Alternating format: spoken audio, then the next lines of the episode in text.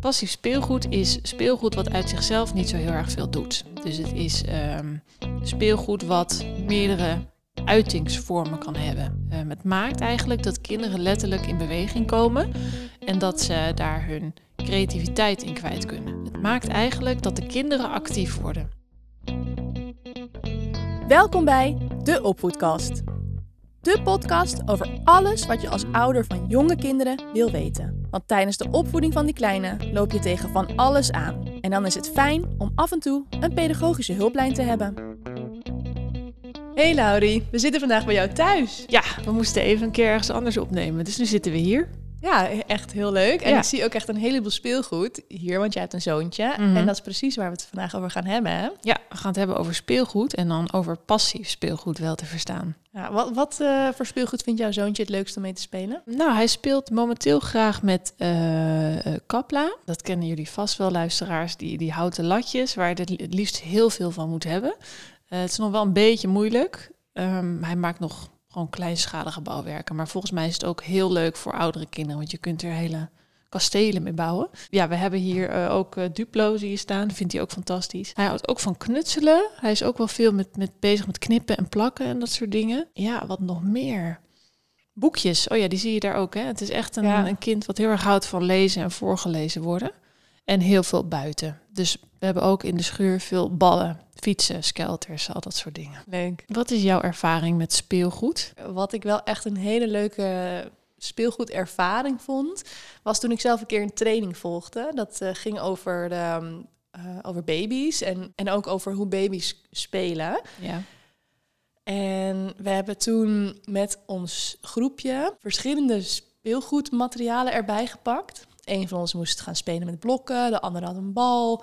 eh, de andere ging onder zo'n mobile liggen met van die, weet je, van die Mhm. dingetjes die dan zo... Zo'n eh, baby gym. Nou, en dan eh, was er nog een auto die, als je op een knopje drukte, die dan zelf kon rijden. En Oh zo. ja, Zo'n ja. bal die dan uit zichzelf gaat rollen en geluid en licht maakt. Ja.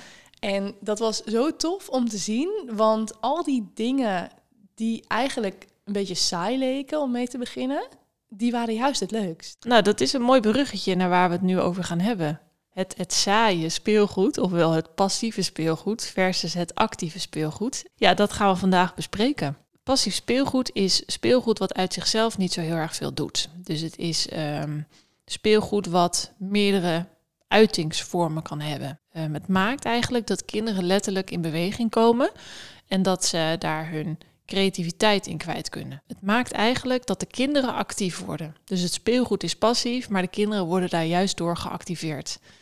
En het stimuleert bij kinderen heel erg hun creativiteit, wat ik net al zei, maar ook hun fantasie en hun vindingrijkheid. Want wat kan je er eigenlijk allemaal mee? Eh, en als volwassenen zijn wij vaak wat beperkter in die denkwijze.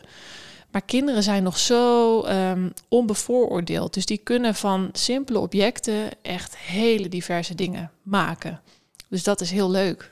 En dat is wat passief speelgoed is. Kijk, en wat daar tegenover staat is logischerwijs actief speelgoed. Dat is wat jij net noemde, een bal die bijvoorbeeld uit zichzelf gaat rollen nadat je op een knop drukt. Of iets wat licht geeft als je het aanraakt of waar muziek uitkomt. Vaak eh, bevat dat dus batterijen. Eh, en dat zorgt juist vaker weer voor een, een passief kind. Eigenlijk maakt eh, actief speelgoed de rol van het kind ondergeschikt aan het speelmateriaal. Want het kind doet iets, maar daarna, vol de actie doet het, het speelgoed zelf. Het kind hoeft daarna niks meer te doen. Nee, die kan er naar kijken of luisteren. En dat levert ook wel plezier op vaak. Maar het activeert minder en het doet ook minder beroep op de creativiteit. En wanneer het kind zelf kan kiezen wat hij met het speelgoed kan doen, dan levert dat veel meer nieuwe inzichten op eigenlijk. Zo moet je het een beetje zien. Heb je wat voorbeelden van passief en actief speelgoed en wat je daar dan allemaal mee kan doen?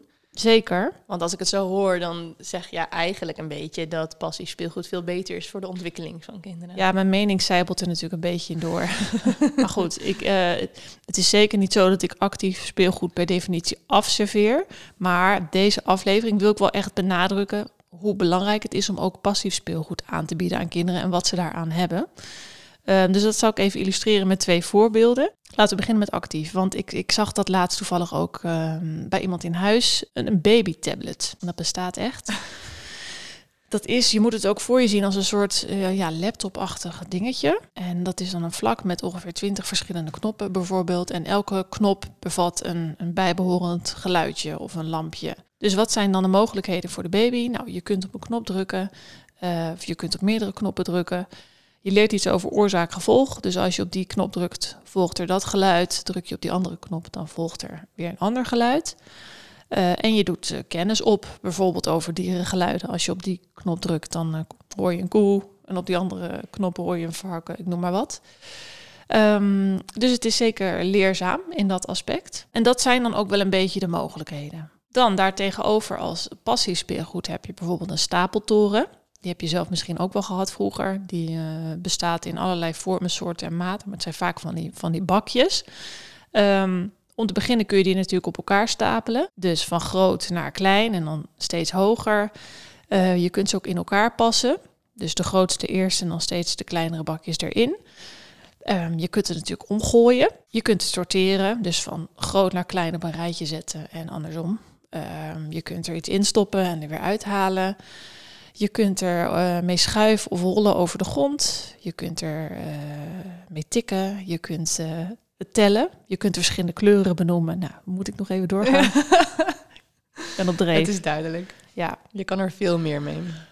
Ja, uiteindelijk wel. En maar, ook voor de langere duur. Maar toch, Laudie, heel vaak worden die, um, die tablets, zoals je dat net hebt um, verteld, ja. die worden heel vaak verkocht als educatief speelgoed. Ja. En je zegt ook, weet je, dan hoor je bijvoorbeeld een dierengeluid of zo. Daar leert je kind dan toch juist ook van? Zeker. Ja, er zit ook wel degelijk een educatieve waarde in. Maar ik vind um, die educatieve waarde vaak wel een beetje overschat. Mijn advies is ook wel om educatief speelgoed wel een beetje met een kritische uh, blik te benaderen. Want kijk, zo'n stapeltoren wordt bijvoorbeeld niet verkocht met heel groot op het etiket uh, educatief. Educatief. Nee. Ja. Maar bedenk je dus eens even op basis van de dingen die ik net opnoemde met zo'n stapeltoren, wat, wat voor educatieve waarde daar helemaal aan zit. Dus dan kan je denken aan ruimtelijk inzicht, uh, zwaartekracht als iets omvalt, kleuren, tellen, motoriek van het bouwen, uh, begrijpen van oorzaak-gevolg, van balans. Nou ja, ik denk dat je nog wel even door kan gaan. Ja, en ja, ik, ja, je hoort het al, dat is veel breder. En ook al wordt dat niet educatief speelgoed genoemd, de educatieve waarde is enorm. Ja. Dus wees altijd een beetje kritisch daarop. Juist op die schreeuwerige etiketten in een speelgoedwinkel waar staat educatief en hier leert je kind van. Okay, ja, het is ook duidelijk. zo, maar in welke mate? Ja. Nou, we ja. gaan naar de eerste luisteraarsvraag. Ja, goed. Uh, die is van Pau2B en die kregen we binnen via onze Instagram. En die vraagt zich af, hoe overtuig ik mijn man dat houten speelgoed of passief speelgoed echt zijn geld waard is? Oké, okay, ja, dit is een leuke vraag. Überhaupt, hoe overtuig ik mijn man? Dat vind ik al een leuk begin. hoe overtuig je je man? Überhaupt. Nee, grapje. Um, ja, dit is een goede vraag. Want zit, kijk, zit de twijfel van, van um, deze man überhaupt in? Het, is het het passieve speelgoed of het houten speelgoed? Want dat zijn op zich twee verschillende dingen. Passief speelgoed hoeft niet per se hout te zijn. Uh, maar we kunnen op beide onderdelen wel even ingaan. Um, allereerst is het een heel herkenbaar vraagstuk en probleem. Want um, kijk, van bepaald speelgoed is het heel duidelijk in een winkel bijvoorbeeld, dit moet je ermee. En dit ja. kan mijn kind ermee doen. Dus dat spreekt aan, dat is heel logisch. Um, maar voor andere dingen is dat minder duidelijk. Ik heb bijvoorbeeld zelf hier ook in de kamer, dat heb je gezien, een wobbel staan. Ja, zo'n balansbord. Ja, zo'n balansbord. Um, die heeft onze zoon gekregen voor zijn eerste verjaardag. Uh, ik wilde dat heel graag. Ik moest mijn vriend daar wel een beetje in overtuigen. Want die had vooral in eerste instantie zoiets van... Ja, wat, uh, wat, nou, wat moet hij ermee? Hè? Wat moet ik met zo'n kromme plank? Ja, waarom betalen we zoveel voor een houten kromme plank? En ook wel een beetje van, ja, weet je, is dit nou leuk? Voor hoe lang? En, nou, dan heb ik hem een beetje wel weten te overtuigen om hem mee te nemen in ja, wat je daar allemaal mee kunt. Maar vooral ook, we moeten gewoon gaan kijken wat hij ermee gaat doen. Want de creativiteit zit bij hem. We hoeven dat niet voor hem te bedenken. Nou, uiteindelijk hebben we hem aangeschaft. We zijn nu ruim 2,5 jaar verder. En hij speelt er nog steeds mee. Ja, en ligt nog steeds in de kamer. Ja, en niet elke dag, maar uh, hij bedenkt elke keer wel weer iets anders. Dus de ene keer is het wel om te balanceren en te, te wobbelen, zeg maar. En de andere keer gaat hij met zijn auto's eroverheen of gebruikt hij het als krukje in de keuken. Ja, dus dit is weer zo'n voorbeeld van de mogelijkheden zijn eindeloos. Maar als je je kind maar de ruimte geeft, dan uh, komt hij er zelf wel op. Ja. Verder even over deze vraag. Kijk, passief speelgoed hoeft dus niet per se van hout te zijn. Maar houten speelgoed is ehm, deels een, een, een smaakkwestie. Ehm, eh, hout kan mooier staan in je interieur.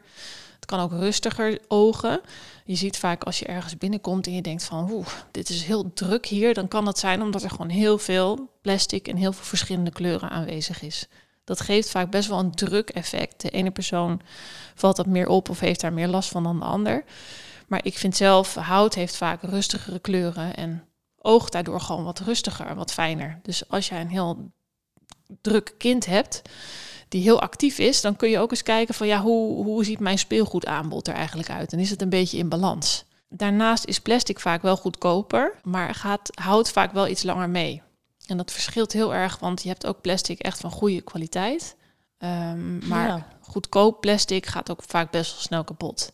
Maar goed, je hebt bijvoorbeeld ook plastic eh, zoals Duplo, wat echt een tijdloze klassieker is. En dat gaat eeuwig mee. Dat is gewoon van super goede kwaliteit. Ja. Hier ligt eh, Duplo, waar ik bij wijze van 30 jaar geleden mee gespeeld heb. En het is nog steeds goed. En nogmaals, het is dus ook een smaakkwestie. De een vindt dat het een veel mooier dan het ander. Maar ik zou daarom adviseren, kies vooral voor een goede balans. En daag ook je partners uit om te ervaren. Hè? Dus als jij je afvraagt, ja, maar wat moet mijn kind hiermee? Nou, ga het dus proberen en ga vooral eens kijken. Want ja, je kind komt vaak op ideeën waar jij als volwassene totaal niet op komt. Hey, nog één dingetje, Laurie. Het hoeft toch allemaal niet zo duur te zijn. Passief speelgoed kan ook heel makkelijk. Ja, je hebt gelijk, het is een goede aanvulling. Maar inderdaad, passief speelgoed hoeft inderdaad niet duur te zijn en is eigenlijk vaak ook heel eenvoudig en binnen handbereik. Eh, we, hebben daar wel, we kunnen daar wel een paar tips eh, voor delen. Jij noemde ook iets leuks voordat we gingen opnemen. Ja, eh, keukenspullen. Ja, vergiet, pollepels, pannen eh, of, of etenswaren. Bijvoorbeeld droge spaghetti, Ja. eh, rijst, linzen. Ja. Daar kan je allemaal heel veel mee doen. eens. Keukenrollen. Ja, dat is ook een goede. Wat je zegt, keukenrollen, dingen bewaren, wc-rolletjes, keukenrollen. Nou ja, daar kan je kind ook oneindig veel dingen mee doen. Eh, je hebt ook, wat ook een leuke tip is, dat zijn de zogenoemde sensory bottles. Dat kan je op Pinterest of iets dergelijks, kan je daar allerlei voorbeelden van vinden. Dat zijn transparante waterflesjes eigenlijk. Die kun je bijvoorbeeld bij Ikea kopen. Ehm, en die kun je dan eh, vullen met allerlei verschillende materialen. Van verschillende kleur, van verschillend gewicht. Bijvoorbeeld knopen, gekleurd water waar je dan een drupje ecoline in doet. Of glitter erbij. Eh, water met olie, zodat je een beetje een soort lavalamp effect krijgt. En je kind kan daar echt heel veel dingen mee. Dus die kan er muziek mee maken. Die kan ook ervaren van, hé, hey, dit een is zwaarder dan het ander. En verder, voor de babyleeftijd is het ook heel leuk om van dingen die je in huis hebt, waar je ook veel van hebt. Dus denk bijvoorbeeld aan wasknijpers of zo. Om die eh, bijvoorbeeld in een grote bak in de kamer te zetten en er een lege bak naast. En wat kinderen dan op een gegeven moment gaan doen, die gaan dat overhevelen. Dus die gaan eh, van het ene bakje in de ander doen, weet je wel, en weer terug. ehm, of in een kleiner bakje en dan weer teruggooien. En dat, dat is echt zo'n activiteit waar een baby vanaf een bepaalde leeftijd zich heel druk mee kan maken, zeg maar. Zo simpel kan het zijn. Ja, dus veel dingen zijn ook wel gewoon in huis. En dat is eh, bij uitstek ook passief speelgoed. Dus dat is heel leuk om eens, eh, om eens te gaan proberen. Nou, mooi. We gaan door naar de tweede luisteraarsvraag. Ja. Die is van Hiske. Laten we even luisteren. Ja. Hallo, ik zag dat jullie binnenkort in jullie podcast het gaan hebben over passief speelgoed. Nu heb ik zelf een zoontje van 7 maanden en ik ben eigenlijk heel erg benieuwd vanaf welke leeftijd ik ja, passief speelgoed kan gaan aanbieden. Kan ik dat nu al doen of moet ik daar nog eventjes mee wachten? Ik ben heel benieuwd. Dank jullie wel. Nou, dat is een leuke vraag van Hiske. Ehm, want ehm passief speelgoed kun je bij uitstek eigenlijk al juist vanaf de babyleeftijd eh, aanbieden. Eh, haar zoontje is zeven maanden, hoor ik in de vraag. Dat is echt een hele goede leeftijd om, om passief speelgoed aan te bieden. Eigenlijk zelfs daarvoor al. Ehm, stel je voor dat een baby eh, die nog niet kan rollen, hè, die ligt vaak op zijn rug. Dat is een beetje een soort van de, de basispositie. Die begint met het ontdekken van zijn handen. Dus die, Ja. die kijkt naar zijn handen, die doet zijn vingers open en weer dicht. Ja, die begint een beetje zo te grijpen met zijn handjes, gaat zijn voetjes pakken, Ja. kijken naar zijn vingers. Ja, en op een gegeven moment komt daar dan dus ook de behoefte bij om dingen te gaan pakken en loslaten en weggooien en in de mond stoppen. En hier kun je dus heel gericht passief speelgoed voor aanbieden van verschillende materialen. En dat kan je dan bij je kind bijvoorbeeld in de box of op de grond leggen. Zoals? Ehm, nou, het is leuk als dat ook wat verschillend gewicht heeft en ook verschillend materiaal. Bijvoorbeeld dus een lichte katoenen doek, een soort zakdoek of zo, zo'n formaat. Uh, een zacht knuffeltje of een grijpspeeltje wat heel makkelijk te pakken is. Uh, je hebt zo'n hele mooie rammelaar, uh, squish heet dat, met touwtjes die dan met elkaar verbonden zijn met houten balletjes. Het Oh, lijkt ja. op een soort atoom. Oh, Begrijp cool. je dan wat ik ja, bedoel? Ja, ik weet welke je bedoelt. Nou, Ja. dat, dat grijpt heel goed. Dus dat kan je kind dan super goed vastpakken. Of ook een bal met verschillende, een soort grip, dus met nopjes erop. Nou, dan kan je kind gewoon voelen, hey, dit voelt dan weer anders. En het is totaal niet nodig dat hij dan iets pakt wat ook nog eens geluid gaat maken of zo. Dat voegt helemaal niks toe. Sterker nog, het leidt eigenlijk alleen maar af van hetgeen wat je kind aan het oefenen is. Mhm. Oké, maar op een gegeven moment is je baby ouder en heeft hij niet meer genoeg aan alleen grijpen. Mhm. Wat zijn dan dingen die je neer kunt leggen? Nou, op een gegeven moment gaat je baby natuurlijk rollen en dan ligt hij op zijn buik. Dan gaat hij, wil hij vooruit gaan bewegen, dus gaan schuiven, Ja. tijgeren. Dus dan is het ook leuk dat er verschillende dingen in de kamer liggen, in de ruimte waar hij naartoe wil gaan. Eh, en dat kunnen ook allerlei verschillende objecten zijn, maar het moet ook wederom weer goed vast te pakken zijn. En ook iets wat hij op kan pakken en voor zich uit kan duwen en waar hij dan weer naartoe kan gaan. Eh, en dat kan bijvoorbeeld een, eh, een heel simpel bakje zijn. Of een pittenzakje, weet je wel. Iets wat je goed lekker kan pakken en waar je ook mee kan gooien. Ja. Dus Ja. eigenlijk zijn dit soort dingen juist heel erg goed om kleine kinderen het ehm, uit te dagen in het bewegen en in het ehm, Ja. ontdekken van dingen. Ja, ik heb ook bij, me, bij mijn eigen kind een keer, ook toen hij klein was, toen lag er, of er stond ergens, volgens mij ehm, stonden er plastic flessen die naar de, eh, voor statiegeld, zeg maar, die stonden in de kamer, want die moesten we even meenemen naar de supermarkt. En hij had één zo'n fles te pakken. En daar, nou, daar heeft hij denk ik wel een half uur mee gespeeld. Dus de heet het die fles weer voor zich uitduwen en weer verder tijgeren en weer pakken en gooien. En eh, nou, dat soort dingen kunnen het dus zijn. Er is nog een mooie quote van eh Emmy Piekler, de Hongaarse kinderarts die eh, heel veel studie en onderzoek heeft gedaan naar het spel en de beweging van kinderen. En die quote is: Een kind dat iets bereikt door zelfstandig te experimenteren, verwerft een heel andere kennis dan een kind dat een kant-en-klare oplossing krijgt aangeboden. Nou ja, dat is wat mij betreft echt helemaal waar en sluit denk ik helemaal aan bij wat we net verteld hebben.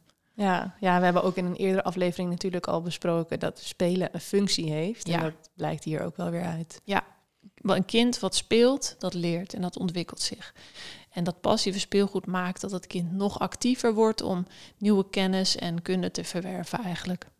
Ja, nou leuk. En zijn er nog andere passief speelgoed tips voor de ehm, ja, nog oudere leeftijden? Ehm, zeker. Ehm, het is inderdaad sowieso belangrijk dat het speelgoed altijd aansluit bij de leeftijd en de ontwikkelingsfase waar jouw kind op dat moment in zit. We hadden het net al een beetje over de, de babyleeftijd.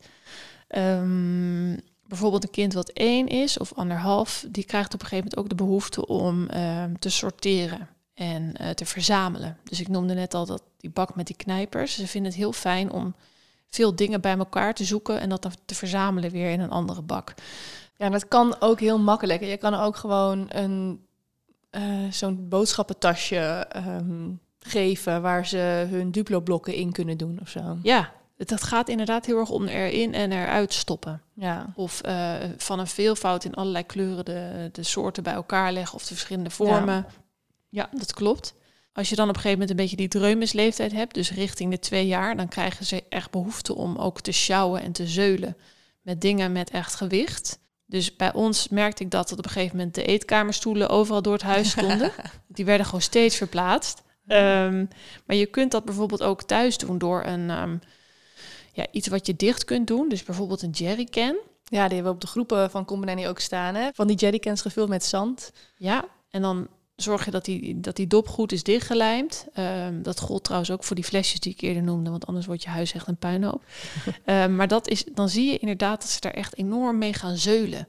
Dus lekker pakken en, en, en het gevoel van gewicht en dat verplaatsen, dat is een behoefte die ze op die leeftijd hebben. En ook daar kun je weer veel meer mee. Ik weet ook nog wel dat de eh dreumissen waar ik dan mee op de groep stond, die gingen daar dan op trommelen. Of die gebruikten het als zitje, als eh, krukje. Ja, zeker. En wat ook leuk is, is bijvoorbeeld een wasmand. Die heeft ook bijna elk huishouden wel. Uh, de, kinderen gaan daar dan in zitten, weet je wel. Of die gaan, als je met meerdere kinderen met elkaar voortschuiven Oh, in die ja. wasmand. Ja. Of je legt er allerlei dingen in die heel zwaar zijn, zodat dat ook weer leuk is om heel hard tegenaan te duwen of te trekken. Ehm, nou, allemaal dingen die je in huis hebt. Ehm, en dan heb je nog een beetje meer de, hè, de peuterleefde, dus 2,5, 3, 3,5. Dan komt dat, dat fantasiespel echt een beetje ehm, tot vorm. En dan is het belangrijk dat je dus ook materialen aanbiedt waar kinderen hun fantasie in kwijt kunnen. En als je dan denkt aan passief speelgoed, kan je ook heel simpel denken aan een lege doos. Dus als je een pakketje hebt eh, laten bezorgen, die doos, bewaar die doos. Want je kind die kan daar een piratenboot van maken. Of een Hm. auto of een, ehm, ja, werkelijk geen idee, een huisje. Je kunt er ook even met een schaar wat raampjes of zo in knippen. Nou, je kan daar Ja. oneindig veel dingen mee doen. Of eh, lakens of zo, als je die in huis hebt. Ja. Dan eh, kan het een cape zijn of een tent. Of, Ja, precies. Dus ook altijd de, de, de geëikte verkleedkleding is ook niet altijd nodig. Het is heel leuk hoor, verkleedkleding. Daar ben ik echt groot fan van. Maar je kunt ook inderdaad met doeken of lappen kun je ook verkleden. Of, en ook hutten bouwen. En heb je weer heel veel verschillende mogelijkheden. ja. En Ja. de vergiet kan een hoed zijn. Ja, inderdaad. Of een helm. Of een astronautenpak. Ja. En voor Klopt. oudere kindjes die 4, 5 zijn. Want daar hadden we ook nog een luisteraarsvraag over van Ismee Loren. Die vraagt zich af wat voor een passief speelgoed goed aansluit bij die leeftijd. Mhm. Ehm, nou, voor vierjarigen is dat, dat bouwen en dat constructiespel komt ook vaak wel wat meer tot vorm. Ehm, verschilt een beetje per kind in hoeverre die daar interesse in heeft. Maar ehm, bijvoorbeeld dat kapla wat ik net zei, eh, daar kan je heel veel verschillende dingen mee en heel creatief in mee zijn.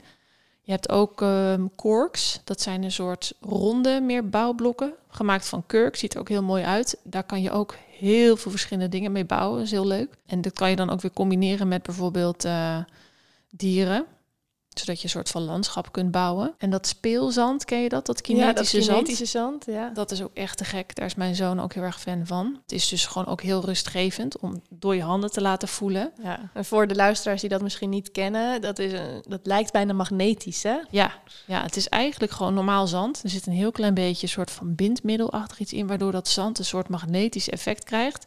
En dat leent zich dus heel erg voor het, ja, het maken van echt sculpturen van zand.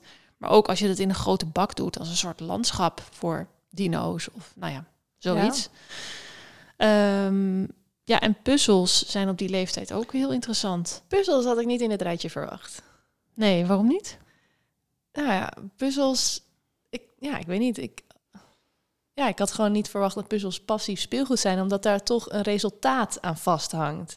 En dat is ook natuurlijk een deel van het passieve speelgoed, dat het niet resultaatgericht is. Ja, ja, daar heb je eh, zeker gelijk in. Je hebt natuurlijk ook, kijk, een puzzel heeft één uitkomst vaak. Ja, Dus je moet de stukjes op een bepaalde manier doen en dan is dat de puzzel.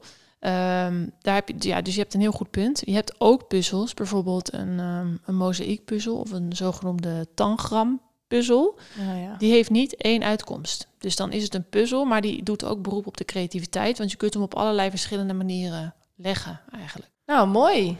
Dan eh, sluiten we daarmee af, Laurie. Ja, we hebben denk ik wel eh, een aantal leuke tips meegegeven. Hè? Ja, nou, mochten jullie zelf nog meer tips hebben voor passief speelgoed, deel het dan op onze social media of stuur het naar podcast.companany.nl. En ook als je een vraag hebt, kun je dit delen via de Instagram of Facebook van Companany of mailen naar ons podcast-e-mailadres. Bedankt voor het luisteren. Tot de volgende keer. Tot de volgende keer.